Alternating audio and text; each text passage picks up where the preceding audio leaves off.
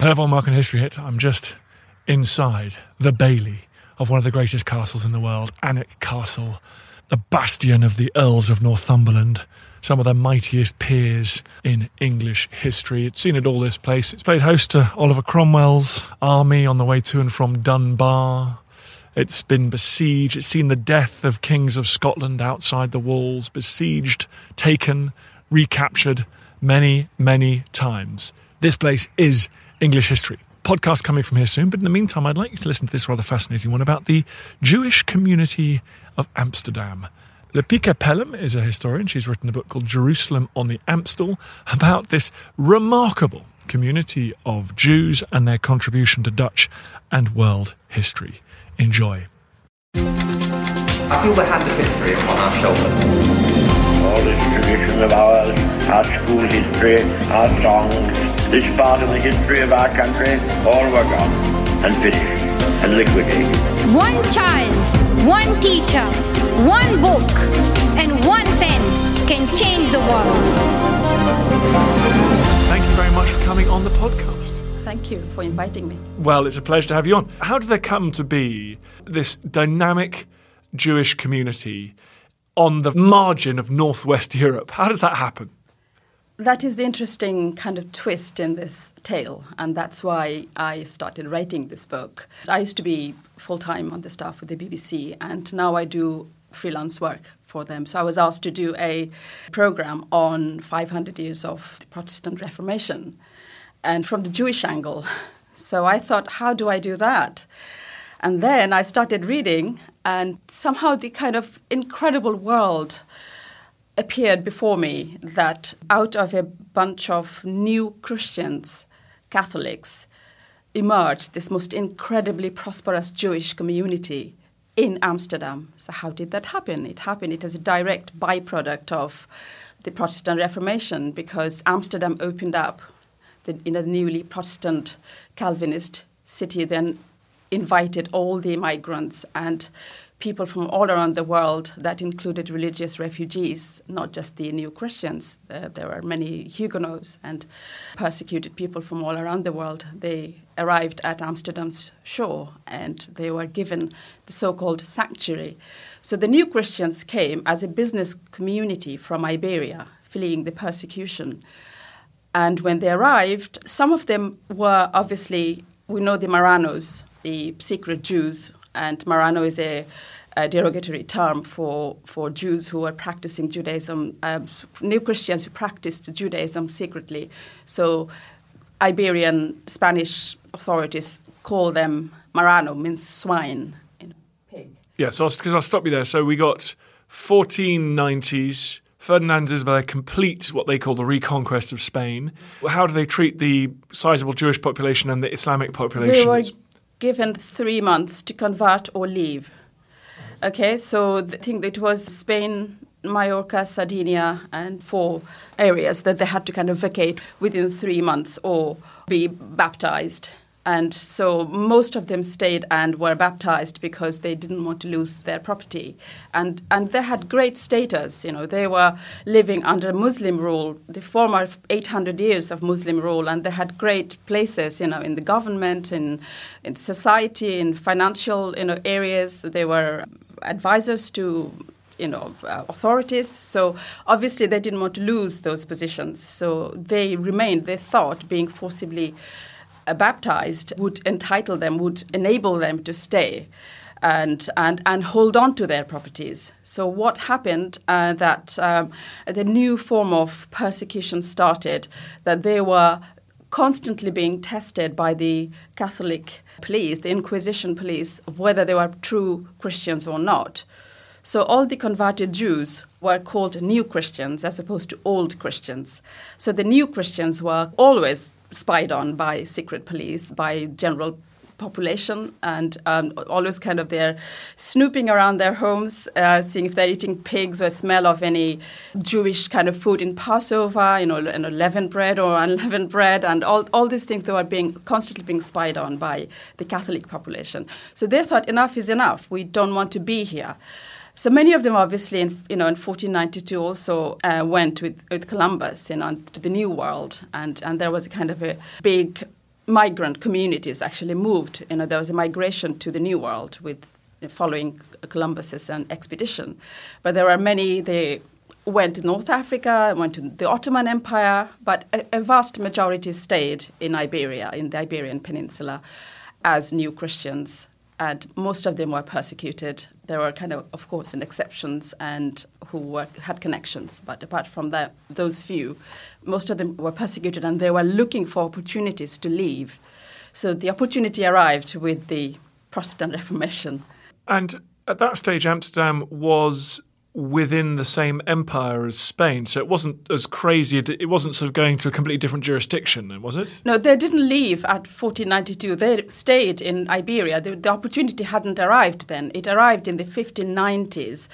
And in 1579, when the Dutch Republic was created and they, the separation from the Iberian rule, and the Dutch Republic emerged with this Union of Utrecht Treaty, which said that people should have freedom of uh, expression and so they should be able to choose their religion.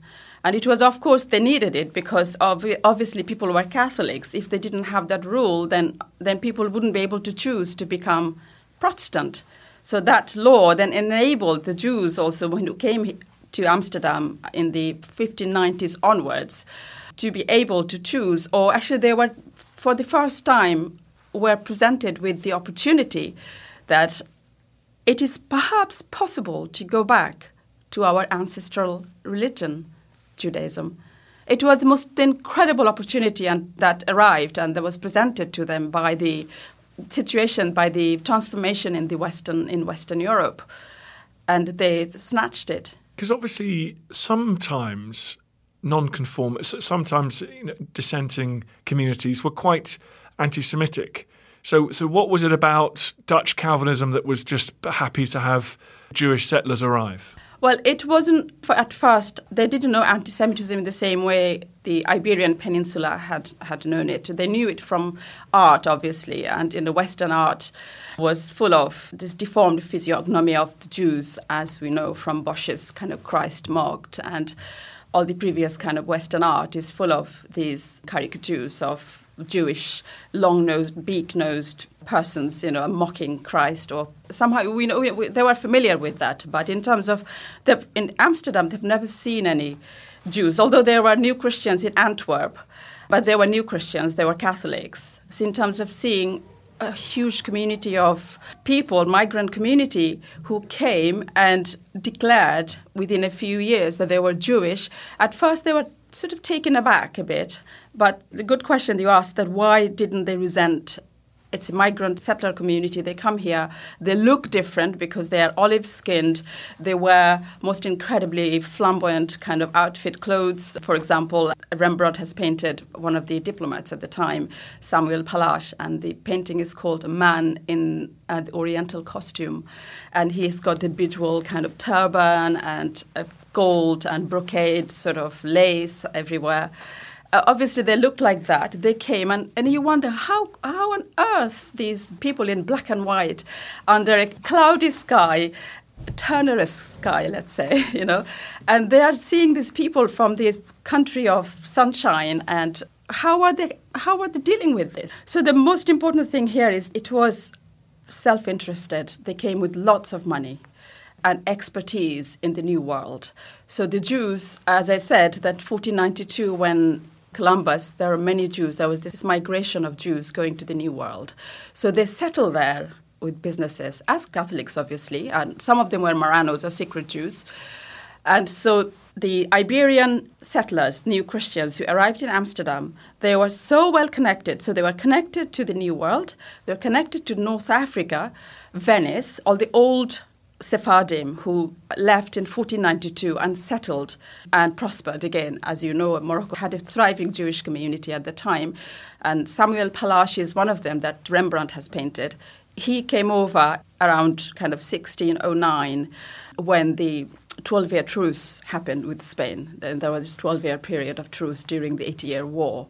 So the war ended in 1648, but there was a 12 year period when it was all open for people from, you know, persecuted people or people who were kicked out of Spain i.e., Jews, they could then go back to Spain or go back to former Spanish colonies.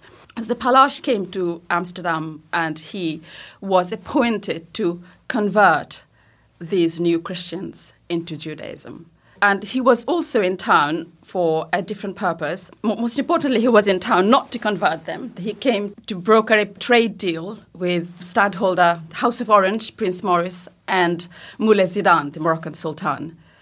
So he was in that position. So he comes to Amsterdam and then he sees his former countrymen, his former Sephardim, they're the bunch of Catholics. What are they doing? And it's like, you know, and, and, they were being at first converted by an Ashkenazi rabbi who the new Christians got from Emden, Uri Halevi. So this guy came and started converting them in the wrong, the wrong way because you can't be Ashkenazi. You are Sephardi, you are former Sephardim, and I will convert you. So he then brought over more Moroccan Jews from Fez. Isaac Uziel, for example, came, and uh, so they sort of started converting them into proper normative Sephardi Judaism. And so this community becomes one of the most dynamic Jewish communities on the planet. And are they are they quite central to Amsterdam's status as the as one of Europe's greatest trading cities? Yes. So what was happening also in the early 17th century that Amsterdam was emerging as the most the world's richest city, the most prosperous and liberal and open-minded city. And it suited Amsterdam, obviously. He, Amsterdam needed all these people with different skills and, and trade skills and dipl- diplomatic skills to come and contribute to the city. So that shows, again, what migrant communities can do to any city and how it can become the world's richest nation, rich, richest city, and it can contribute to not only art, culture, and it also, as you know, I mean, the person who, the philosopher who spearheaded enlightenment, the Western Enlightenment, is, is Baruch Spinoza, who is from the community, who was born within the Amsterdam Sephardi community. And you know that he was excommunicated, but that's a different story. But uh, the fact that the Jews created all these art sort of collectors and performers and philosophers and merchants and diplomats and it was possible only because they were given this sanctuary. And there's kind of lots of literature written by Jewish writers at the time. They call Amsterdam their little sanctuary. And it is kind of a poem that runs through my book. It's written by Rehuel Jesurun in 1616. He's a Sephardi Jew who came from Italy and converted to Judaism in Amsterdam and wrote this amazing play called Dialogo dos Montes, means the conversation of the mountains. And here we have the humanized mountains talking about who the greatest of them is. So it's Mount Sinai where the giving of the Torah happened. And so th- this is also quite important, all this, because Protestant Reformation was going back. The Protestants were going back to the origins of the faith, which is Judaism. So they wanted to cut the whole saints and all, all, the kind of middlemen or middle there were middle women? Some yeah, middle, few middle some women, few, yeah. few middle women. And then go straight to the origins of the religion which is the pentateuch which is the, the five books of moses. Here were the people who came from moses. Moses is their prophet so they have a lot to learn from these people. So another uh, important strand of the protestant thoughts at the time that we need to explain is that why was it important for them, for the Jews, to be there? Because one of the preconditions for the coming of the Messiah, it was also an age of messianism, 17th uh, century, was that the Jews have to be restored to their original position and they have to be all then converted to Christianity. But they have to be first restored, they have to be restored to their original position, i.e., give them power and comfort and opportunities and they have to feel comfortable and established and integrated. And then they will convert to christianity and then the messiah will come. Sounds like modern american evangelical protestantism. So that was also they wanted to learn the calvinists felt that they had to learn the torah and they read the torah in original hebrew so they were also teaching them Hebrew. So as you know, in the 17th century, art is full of Hebrew writing. Most of the uh, letters are, you know, often wrongly written, but Rembrandt actually mastered the writing of Hebrew. And so by the time he did Belshazzar's Feast, you know, the writing is almost almost there. There's some mistakes, but you know, he learned how to write Hebrew Hebrew letters. So, so it's kind of God's hand writing, you know, that your days are numbered, as you know, the, this painting, you know. And so, so that was another reason why they wanted Jews to be there, so that they, you know, they could create the atmosphere which would entice the, or which would hasten the coming of the Messiah. More from Lipika Pelham and the Jerusalem on the Amstel in just a second. Don't forget, if you want to listen to ad free podcasts, go to History Hit TV. It's my digital history channel. It works like Netflix. You pay a small subscription and you get ad free podcasts and you get hours and hours of the world's best TV documentaries all in the same place. If you're a true history fan, you need to be on History Hit TV. If you listen to this podcast, we'll give you the code POD4 to access 30 days free and then one pound or dollar for each of the first four months. So POD4, POD4, use the code at checkout and get a lot of history for just four pounds or dollars. Enjoy. So that's the early 17th century. How does this community change and deal with the next 200 years, like before the early 20th century? Well, the community sort of by the kind of middle of the 17th century, they were already this kind of the, height of their success, you know, and they have they prospered really well. They had the best houses on here in Herengracht, which is the, the best address in Amsterdam. So some of the houses are painted and etched by many contemporary Dutch artists like Romeyn de Hooghe and And can I quickly ask, were they being excluded from leadership positions in Oh. yeah, politics? Yeah, yeah, there was a trade okay. guild, so they couldn't do lots of things. But then they turned a blind eye uh, quite a lot of the times. For example, they couldn't be physicians, but there were Jewish doctors.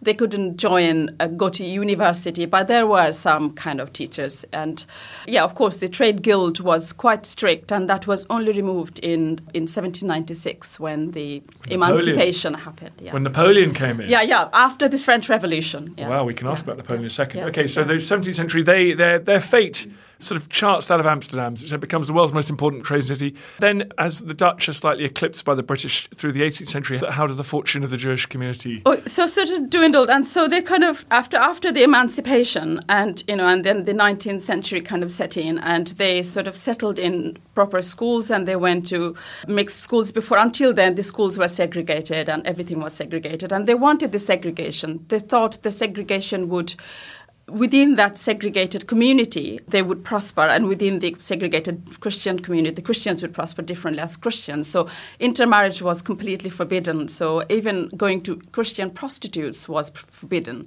So Jews actually brought over. It's kind of interesting point. Ashkenazi prostitutes from Germany and Poland after the you know 30 years kind of religious war. Then these Ashkenazi Jews fled pogroms from Central Europe and came to Amsterdam too. And at first, it sounds really in, in- incredible that it's the Sephardi Jews who gave them shelter, the Ashkenazi Jews, who were first looked after by them. And even at first, they were allowed to pray, you know, in their synagogues, but very soon they had their own synagogue. But it never happened, and that was another precondition of the coming of the Messiah from the Jewish point of view. That the two denominations of Judaism they have to come in the same place, and they have to kind of be friends again after the great, you know, dispersion that you know led the diasporic Jews, you know, that led the kind of the the ex- expansion of the diaspora, Jewish diaspora. So, in the 19th and 20th So, century. last quick question. So, Napoleon is a hero in this story, and the French Revolutionary Forces who conquer what is now effectively the Netherlands. The French Revolutionary Forces are great liberators for the Jewish community. Well, it had a direct impact, as we know, because of the emancipation happened just 10 years after the French Revolution. So until that point, the Jews were restricted from joining the trade guilds. The, the trade guilds separated Jews from the Protestants. So it had ideological massive impact on the contemporary Calvinist thoughts, obviously. And that was, I think, you know, the emancipation of the late 18th century in Amsterdam, in Holland, is a direct result of that, of the French Revolution.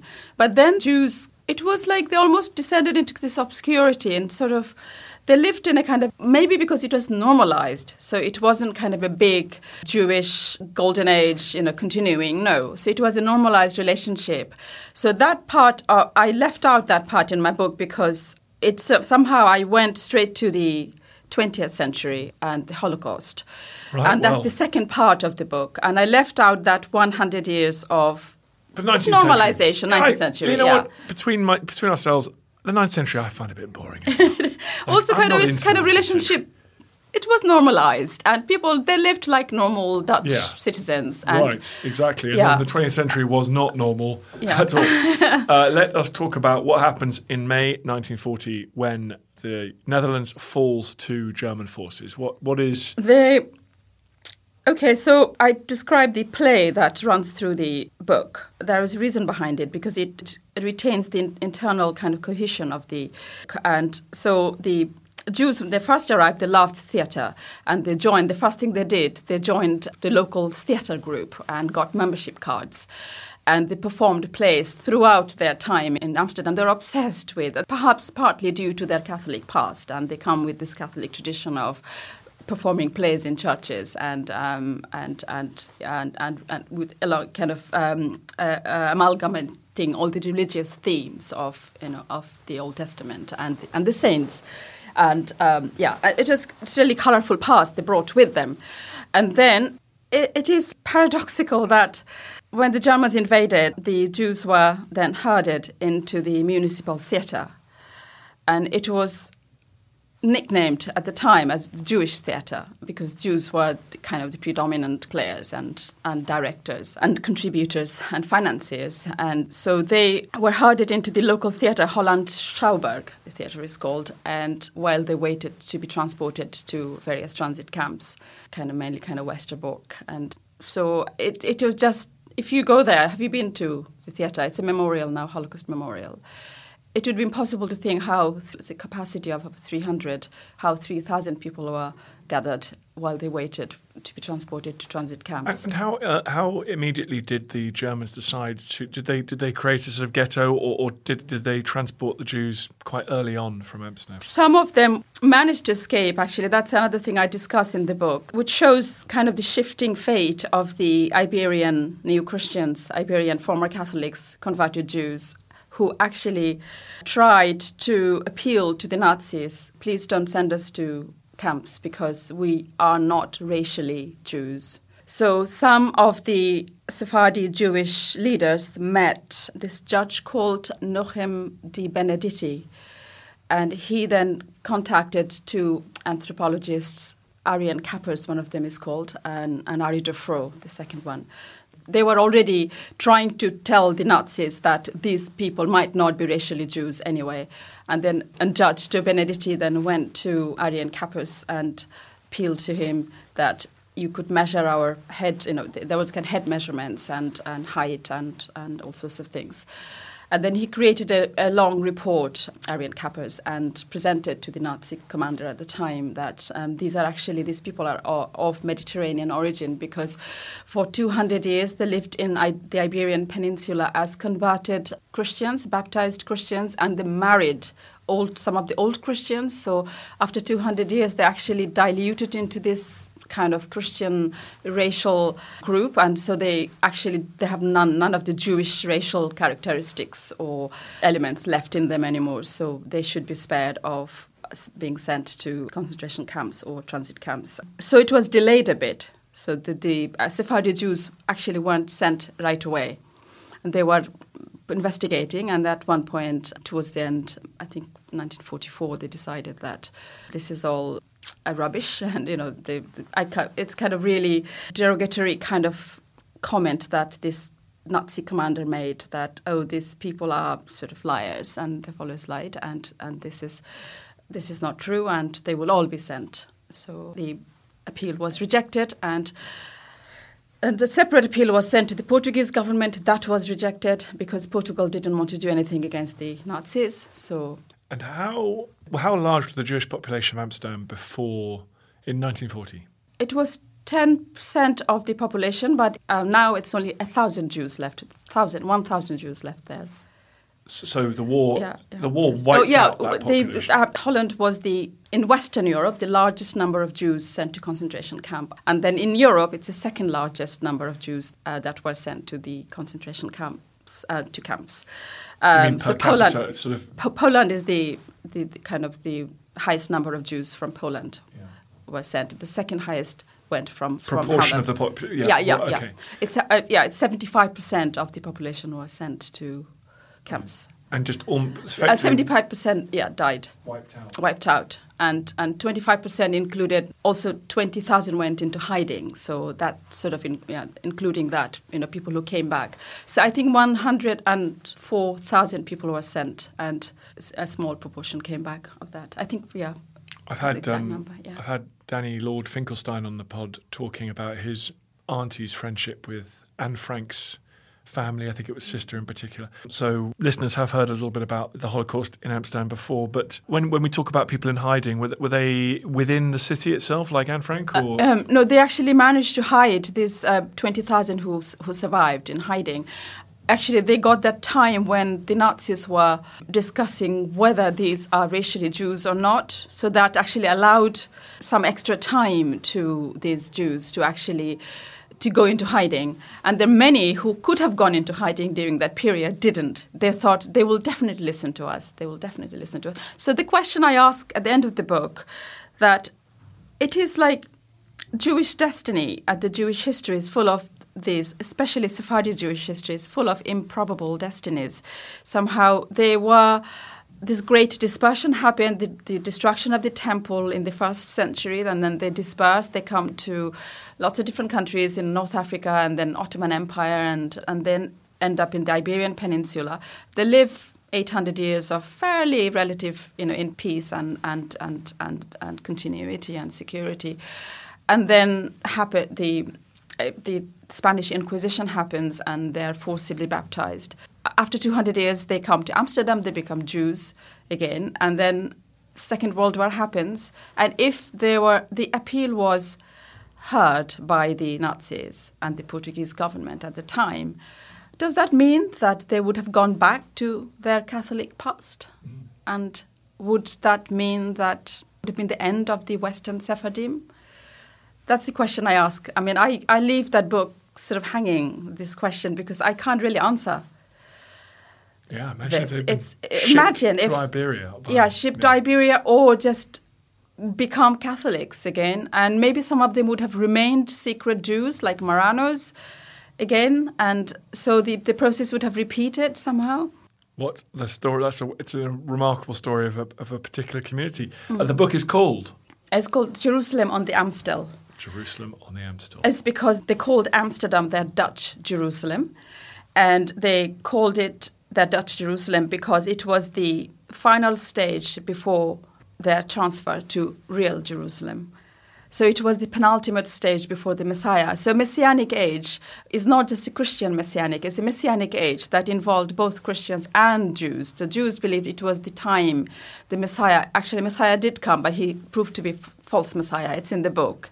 As you know, it's Shabtai Zvi who came in the mid 17th century and declared he was the Messiah. And then soon afterwards, it was proved that he, he was actually a false, fake Messiah. So that didn't happen. And so Jerusalem was, it was the final stage before salvation. and sadly, for too many, it just proved to be the opposite. Yeah, did, yeah. Thank you very much for coming on the podcast. Thanks for having me. I feel the hand of history upon our shoulders. All this tradition of ours, our school history, our songs, this part of the history of our country, all were gone and finished and liquidated. One child, one teacher, one book, and one pen can change the world. He tells us what is possible, not just in the pages of history books, but in our own lives as well. I have faith in you.